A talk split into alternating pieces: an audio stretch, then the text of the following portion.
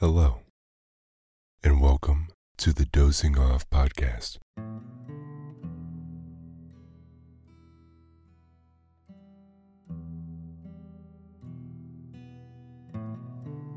I'm your host and narrator, Lance Lewis, and this is a podcast where I read you to sleep.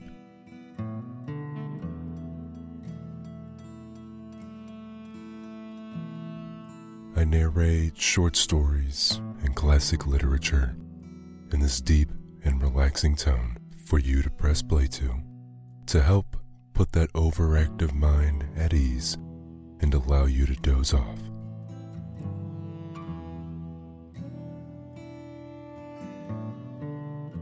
It's December, and it only feels right to provide you with a good old Christmas story, one that I had never heard of before.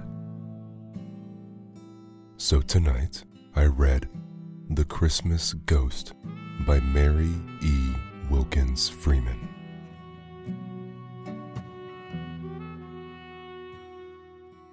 I've had more and more people asking me for personalized stories of their choice. So, in the podcast description, I'll have a link to a dozing off Fiverr landing page where you can actually have the opportunity to get personalized stories from me, as well as a Buy Me a Coffee platform where if you become a member on there, you'll actually get an additional dozing off episode each week.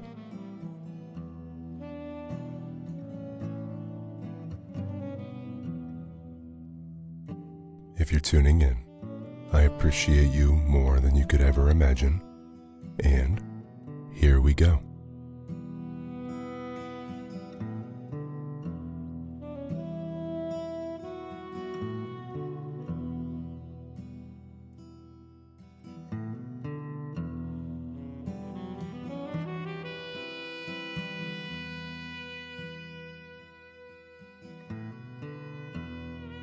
Christmas Ghost by Mary E. Wilkins Freeman. In front of Jane White's house, roared and surged, beating the rocky shores with unfailing tides, was the great Atlantic. The waves floating an occasional fishing vessel were all that passed before her front windows. From gazing all her life at such stern and mighty passers, the woman's face had gotten a look of inflexible peace. Jane White looked as if she would always do her duty, but as if she would spare neither herself nor her friends if they came in the way, as if nothing could interpose between herself and her high tide mark, not even her own happiness nor that of others. She was not an old woman, but she seemed to have settled into the stability of old age, which comes before the final greatest change of all. Her days were absolutely monotonous. She lived alone. She kept her old house in order. She made her simple garments. Always on Saturdays, she harnessed her old horse into the wagon and drove to the village three miles away for groceries. On Sundays, she drove as regularly to church. These simple excursions for bodily and spiritual food were all that brightened her life. There were only two houses near hers. In one of them lived a bedridden old woman and her elderly son and daughter in the other, David Gleason. The bedridden old woman and the son and daughter had not been on friendly terms with Jane for years, and they had not entered each other's houses. Sometimes Jane used to look down the road to the gray slants of the Riding house, rising out of the hollow with a scowl of dissent. She could hate with vigor, in spite of the severe peace of her expression. There was a mighty grudge between them. Once the son, Thomas Riding, had paid attention to Jane White, that was in her mother's day, and Thomas's mother and sister had interfered and broken off the match. They had told stories as to Jane's temper and poor housekeeping, and the young man had believed them. He had ceased courting Jane and she had known the reason. Once afterward, coming home from church, she had stopped her wagon in the narrow, sandy road beside the Riding team and taxed the mother and sister with it openly. Thomas had been driving his old gray horse. His mother and sister sat one on each side of him. That was before the old woman got hurt, which laid her up for life. Jane's mother sat at her left hand, quivering with resentment. She had been a wiry little woman with a fierce temper. Whoa, said Jane to her horse. Then she spoke out her mind once for all to Sarah Riding and her mother. I know just what you've said about me. You needn't think I don't, said she. And it's all lies, every word of it, said her mother in a panting voice.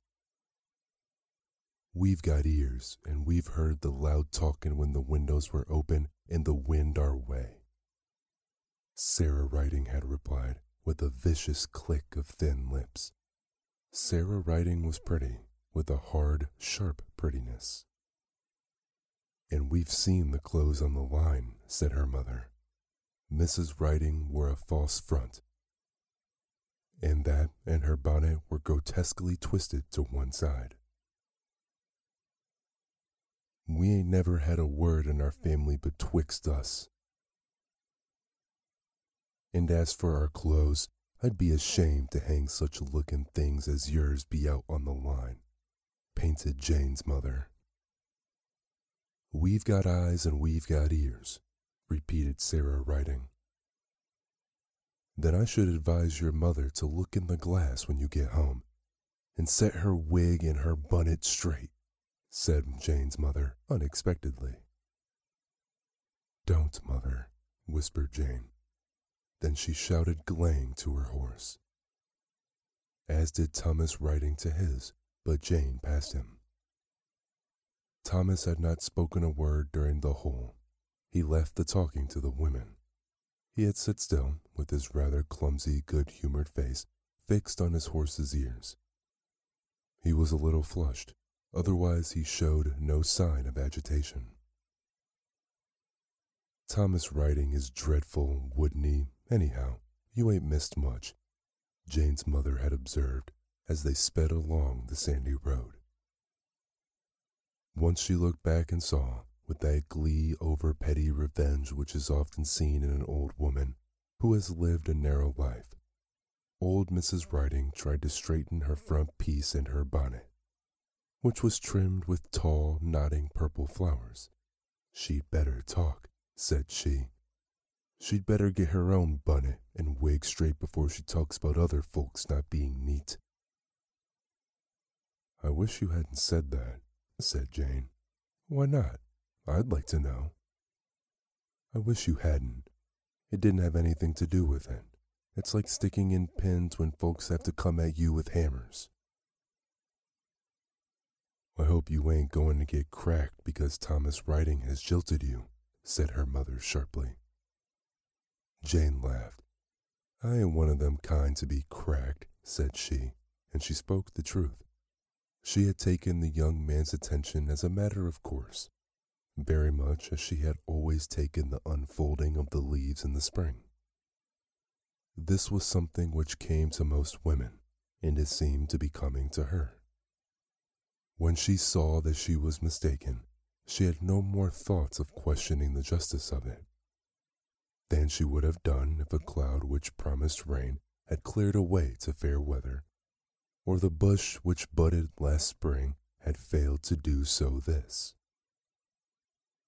Matters of that kind she relegated entirely to a higher power.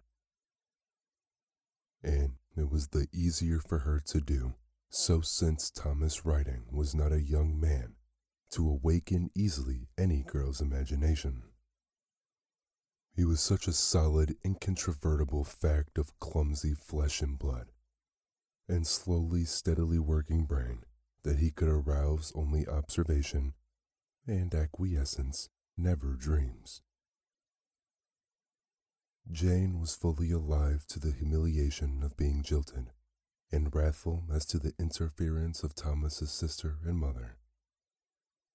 But in reality, that, and the stigma cast upon her temper and her neatness, hurt her more at the time than the cessation of the young man's nightly visits. Ever afterward, the clothes which flaunted the white line shone like garments of righteousness, as indeed they had done before. Jane White's little domicile's shore shone with cleanliness, as did her person. Not a hair was out of place on her head. She was clean as one of the wave washed pebbles on the beach. As for her temper, her mother died soon afterward, and there was no one for her to attack with a loud tongue, as she had been accused of doing, unless indeed she attacked that hard providence in whose shaping of her destiny she believed. She was absolutely alone from one week's end to the other, since she and the Ridings never exchanged calls. And as for David Gleason, he was a single man, and many said an underwit, and he kept to himself, and never went into another house other than his own. And Jane certainly could not call upon him. He was a small, fair haired man who had come to the place and built his little shack some ten years ago. Nobody knew from whence he came nor anything about him. He seemed to be quiet and peaceable and to have enough money for his simple needs. And the stigma of underwit had somehow attached itself to him from his secrecy. People argued that a man would likely to tell something to his credit if there was anything to tell. And as nobody could imagine him to be a criminal with such physiognomy, they concluded that he must be lacking in his intellects. He was commonly said to be love-cracked. Sometimes Jane used to see this man going down the road, moving with a gentle shuffle and slight stoop, and wonder if he were love cracked. Now and then she felt inclined to ask him to ride when she passed him on the road to church. He kept no horse, but she never did. The man used to look after her, sitting up straight in her wagon and disappearing between the scrubby pines of the coast country, with admiration as any man might have done. The red coil of hair on the back of her head gleamed under her bonnet like a mat of red gold. She held her head and shoulders superbly. She was, in fact, a very handsome woman.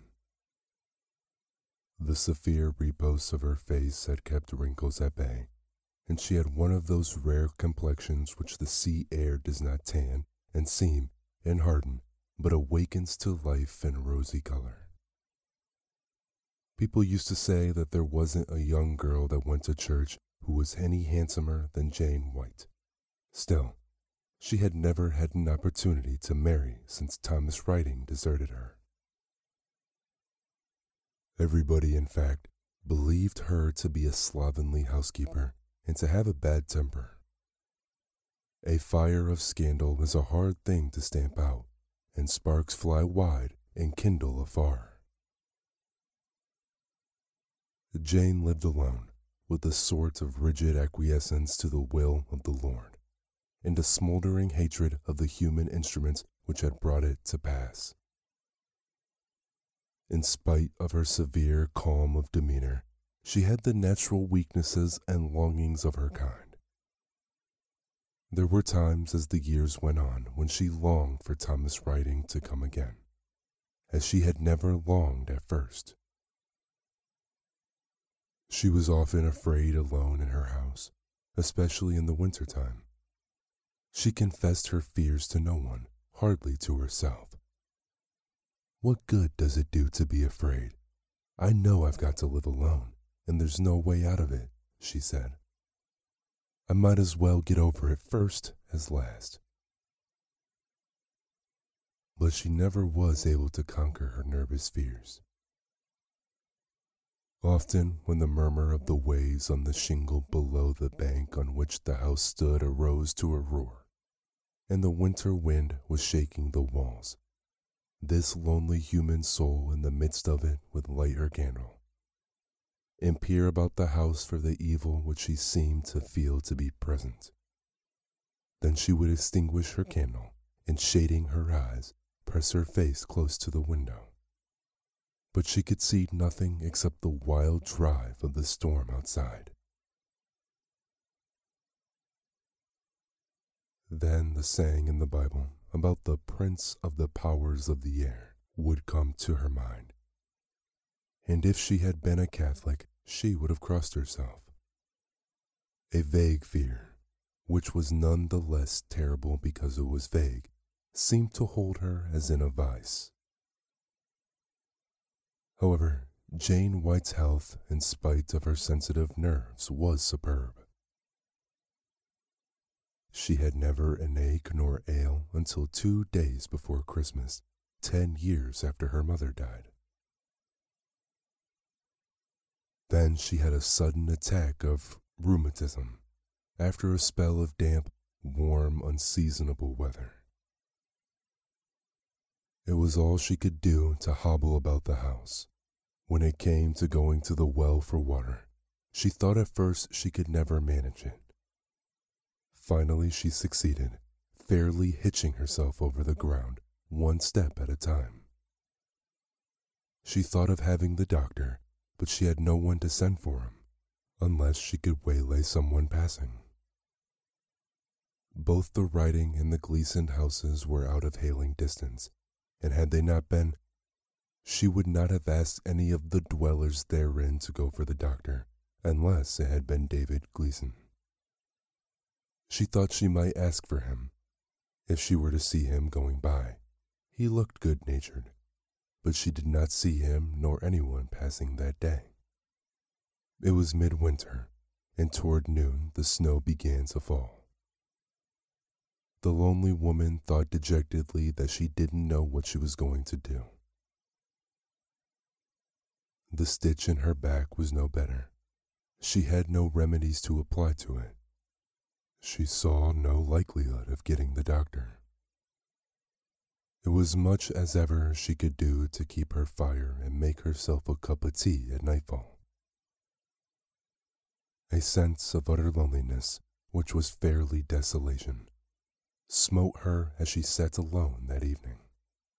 She heard the wind roar and the waves break, and the dash of sleet on the window. She seemed to herself loneliness personified, one little human spark in the midst of an infinity of space and storm. At nine o'clock, she went to bed. She slept upstairs. She had the little bedroom on the first floor since her mother died. Her chamber was icy cold. She had heated a soapstone, and she rolled herself in an old flannel blanket and clambered into bed with groans of pain. It was a long time before she went to sleep. Then she slept soundly for a few hours. It was perhaps four o'clock when she awoke with a shock of deadly terror. She knew someone was in the house. She was no longer suspicious someone was in the house. This time she knew. The storm was still howling outside. She could hear the constant surge of the ocean and the small drive of the sleet on the window. The room was absolutely dark. It must be still far from the winter dawn. She was sure that there was someone in the house. She reached out for one of the matches, which she always kept on the table beside her bed, and as she did so, a cramp of pain seized from her rheumatism. She nearly screamed, and the matches were gone. She usually moved them from the mantel shelf when she went to bed, but she must have omitted to do so. It had been so difficult for her to get about the night before. Jane endeavored to rise. She thought she would grope her way across the room to the shelf and get the matches, but the pain in her back was so great that she dare not make the attempt. She said to herself, What if she should fall and break a bone out there in the dark? It seemed to her that she was safer in bed, so she lay still, listening fearfully. She became more and more convinced that there was somebody in the house. She heard movements, soft and guarded, but plainly evident to a sharp ear below. Once or twice she was sure that she heard a door open and shut. Later on, she heard the pump out of the yard, which had a peculiar creak. She lay bathed in a cold sweat of terror, expecting every moment to hear steps on the stairs. And presently the first cold glimmer of dawn was in the room, and she heard the door shut below. Then she heard nothing more. Everything was still. It was late before Jane succeeded in dragging herself up, with groans and frequent pauses, in getting dressed and downstairs. She felt convinced that the visitor, whoever he was, had gone. But she thought of her mother's silver teaspoons and the clock and a gold watch which had belonged to her father and would not go, but was still an impressive gold watch and very dear to her and she thought of her table linen and everything which was of any value. For she had no doubt then that the visitor was a thief. But when she reached the kitchen, moving by slow and painful stages, she gasped and stared and stared again. A bright fire was burning in the stove. She wondered if she could, by any possibility, Make a fire with those pains like screwing knives in her back and shoulders. And the table was laid for breakfast, and the room was full of the aroma of coffee. For the pot was on the stove, and a pan of something covered with a towel stood on the back. And when she took off the towel fearfully, there were fresh biscuits. Then a nice little beefsteak was in the frying pan, all ready to cook and the tea kettle was full of hot water, and the water pail in the sink was full. Outside, the storm was still raging, but the kitchen seemed like a little oasis of warmth and comfort in the midst of it. Even the geraniums in the south window had been watered. She heard the cab mew and opened the cellar door. The cat had been out when she went to bed, for she had called her in vain. Somebody had let her cat in and put her down in the cellar, lest she steal the beefsteak. Who let you in? said Jane feebly to the cat. She looked at the beefsteak and the biscuits doubtfully, as if they might be fairy food and have some uncanny property of harm. I was out of me, and today's Saturday, and I couldn't have got down to the stove, said she. And I didn't have a mite of bread mixed, and I don't know how I could have done it. Finally, Jane White cooked the beefsteak, poured out a cup of coffee, and ate her breakfast, though it was still with unreasoning terror. It seemed a kindly deed, and yet it was so unexplained that it struck her with all the horror of the unusual. She ate suspiciously, almost as if she thought the food were poisoned. When she crept into the pantry to put away the dishes, she had another surprise, for she found on the shelf a little roasting piece, two pies, two loaves of bread, a piece of squash cut ready to boil, and some washed potatoes. Jane looked at them, white as ashes. My land, said she. She staggered back to the warm kitchen, sat down, and reflected. She tried to think who could have done it, but she was entirely at a loss. For a moment, she had a wild idea that Thomas Riding and his old love for her, then she dismissed it. He'd never get around to it, she said to herself. Then she thought of David Gleason. To dismiss that peremptorily than the other. There ain't anybody in creation who would do anything like this for me, and what's more, there wasn't anybody knew I had the rheumatism and couldn't do it myself, she argued. She gave it up. She roasted her meat and cooked the squash and potato and remained alone all day. The storm continued until sunset. Then, when the west was clear, pale gold, the flakes stopped falling, and the earth looked like a white ocean frozen suddenly in the midst of a tumult of rage. As for the real ocean, she could hear the boom of that louder than ever, for its fury does not subside so quickly as of that of the earth. It cleared off very cold. Jane heaped her stove with wood when she went to bed. She burned wood from her own woodland but she feared it would not last until morning, and she feared that she would not get downstairs to replenish it. As night came, her rheumatism was worse, and then her fears arose to such a pitch that, had it not been for the cold and her illness, she would actually have gone over to the Ridings. She went to bed and lay quaking with sheer terror for some time. At last all was still, and she fell asleep, to awaken as she had done the night before at the sounds below.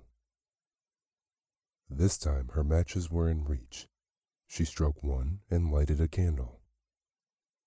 Then she pulled up the blanket with painful efforts and wrapped it around her. Then she crept out of bed. Along with the women's timidity was a spirit of investigation. Had she been a man, she would have been afraid enough to make an excellent soldier. The battle would have been, for her, the only method of ridding herself of her panic.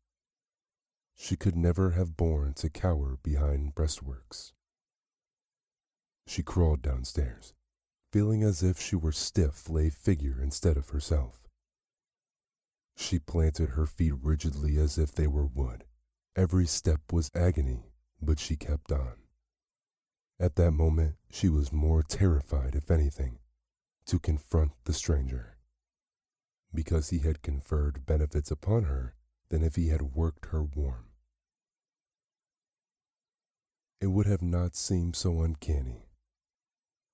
In spite of her religious training, the thought of the supernatural was strong in the woman's mind.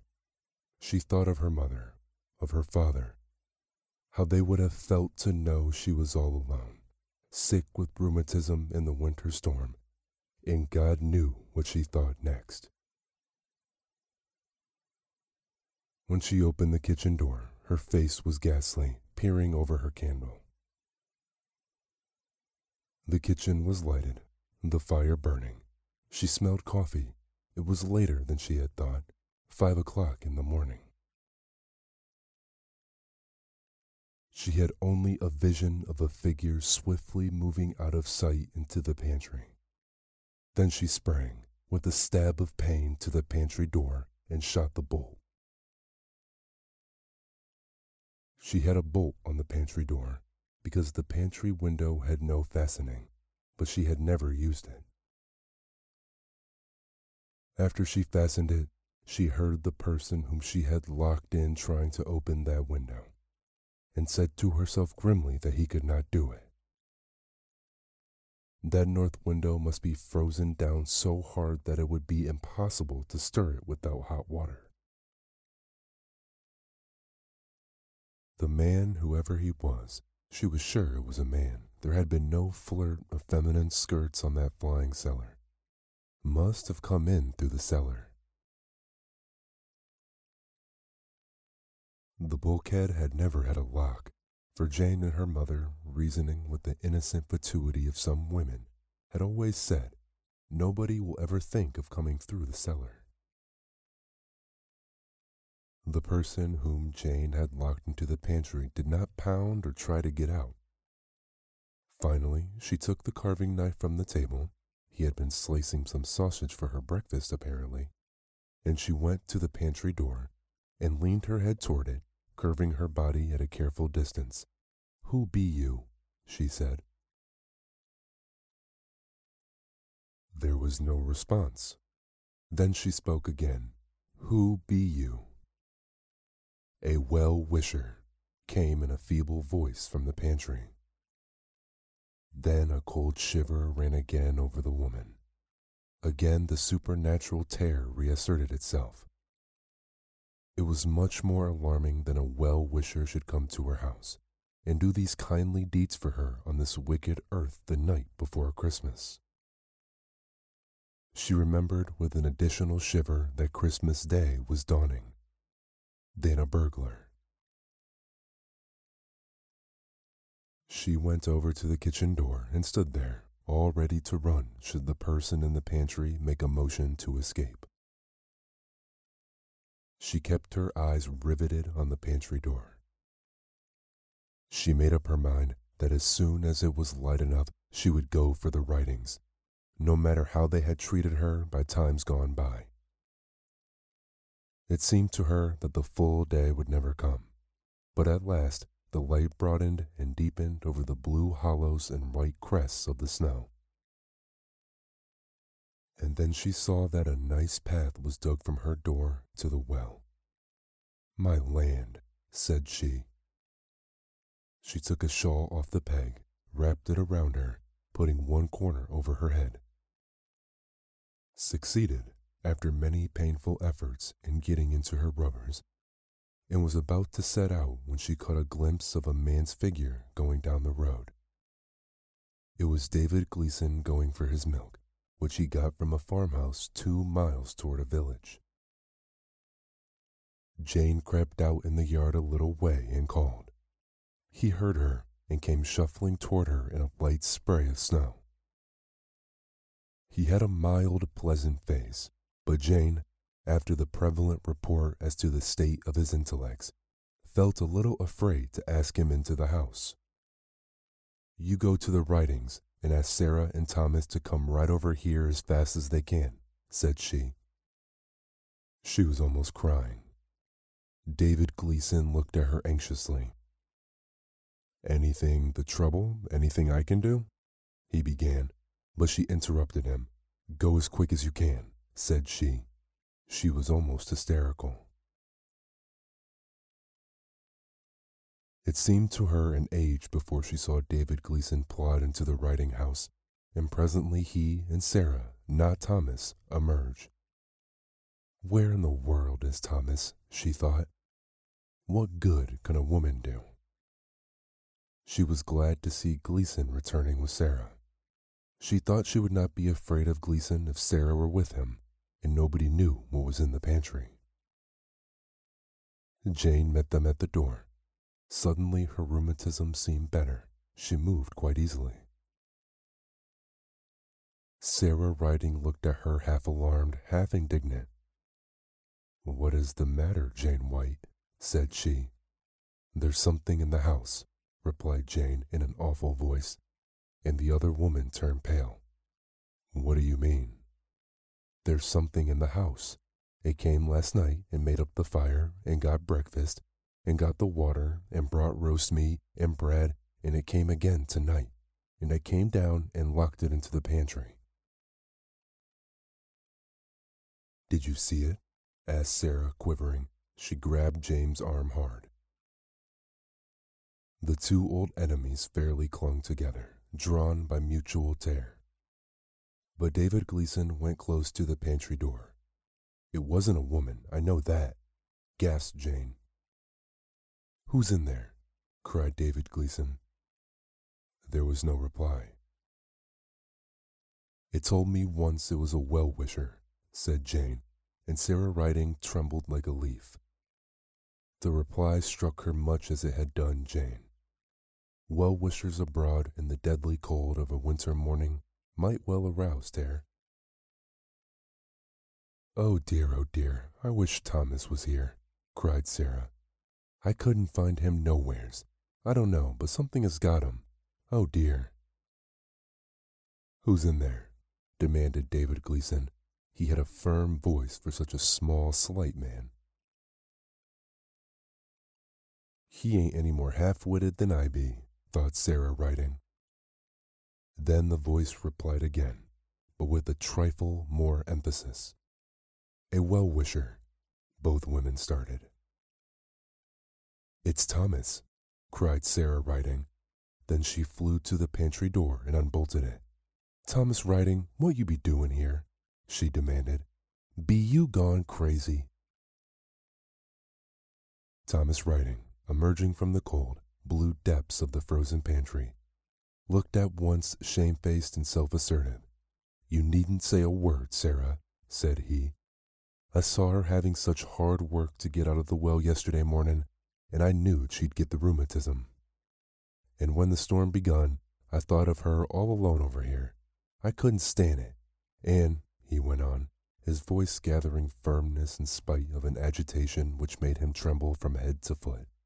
I I know it was all a lie you and mother told her about being no good housekeeper.